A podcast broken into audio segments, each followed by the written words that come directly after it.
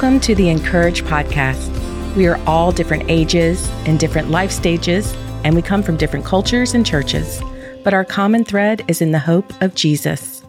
Here's some of that hope to get you through today. Today's devotion is written by guest author Kim Marquette and is titled Five Tips for Writing and Actually Sending Christmas Cards. There's no longer to do list than the one I have during December. It is big, long, and far more ambitious than I am committed to. And at the very top of that list is one thing actually send my Christmas cards. I have a bit of a love hate relationship with Christmas cards. All through the years as my children were growing up, I diligently sent Christmas cards. We had moved away, and I wanted to send a photo and a newsletter to friends and family back home. I also knew that if I stopped sending my own cards, I'd fall off others' card lists, and I really didn't want to stop receiving them. I loved getting photos and newsletters from friends and family. Well, most of them. Some I just couldn't bring myself to read because they all sounded so perfect. Their children were smarter than my children. They had better vacations, better husbands, and in general, better lives. Or so it sounded. The Christmas newsletter was the precursor to social media, except that with the newsletter, I only had to hear and see the highlight reel one time a year, not every single day. But still, sending Christmas cards was always at the top of my list because they are valuable. However, last year, I got less than halfway through writing my cards and I threw them all in the trash, even the ones I had addressed and finished. Time had gotten away from me, and I just couldn't do it. I couldn't only send a few, I couldn't bear to finish them, and I just couldn't send them after December 25th. I didn't send Christmas cards, and I love Christmas cards. I didn't send Christmas cards, and I love all things Christmas. I didn't send Christmas cards and I work for a company that makes greeting cards. I let time slip away last year and I was sad. And when I think about it, I still get sad. Sad I didn't take or find the time to write Christmas cards because while words are powerful, handwritten words are priceless. So this is the year.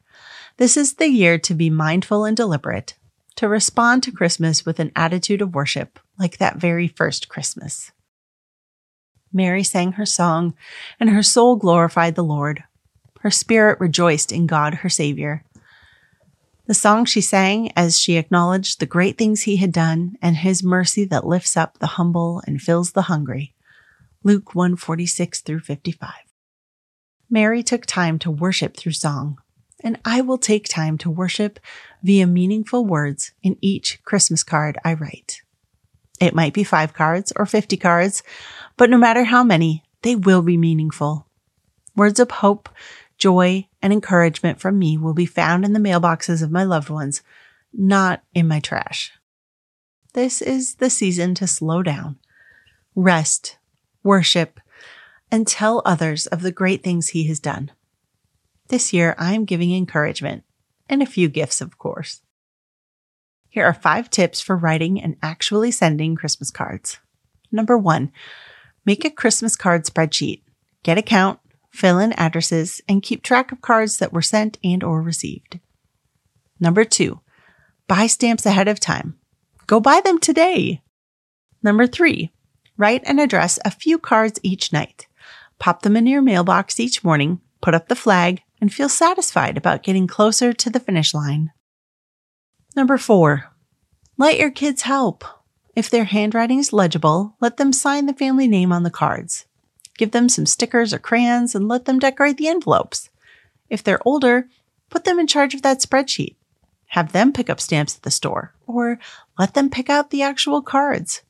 Whatever their ages, they can help out. And number five, select Christmas cards that reflect Christ. We love a glittery snowman, but when it comes to cards, we love making it about Jesus. In case you need to stock up, check out today's post for a few of our favorites from Dayspring. Friends, there is still time. Enlist your family to help lick envelopes, crank out those address labels, and send off some Christmas cheer.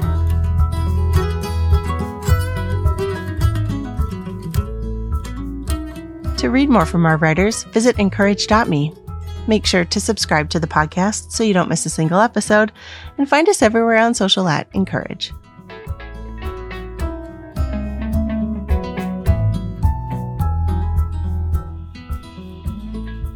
This year, be intentional about setting aside moments to fully experience the joy and the miracle of Christmas, even in the midst of chaotic holiday to do lists.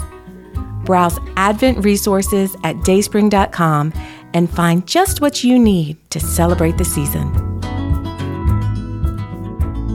The Encourage podcast is brought to you by Dayspring. For over 50 years, Dayspring has created quality cards, books, and gifts that help you live your faith. Find out more at dayspring.com.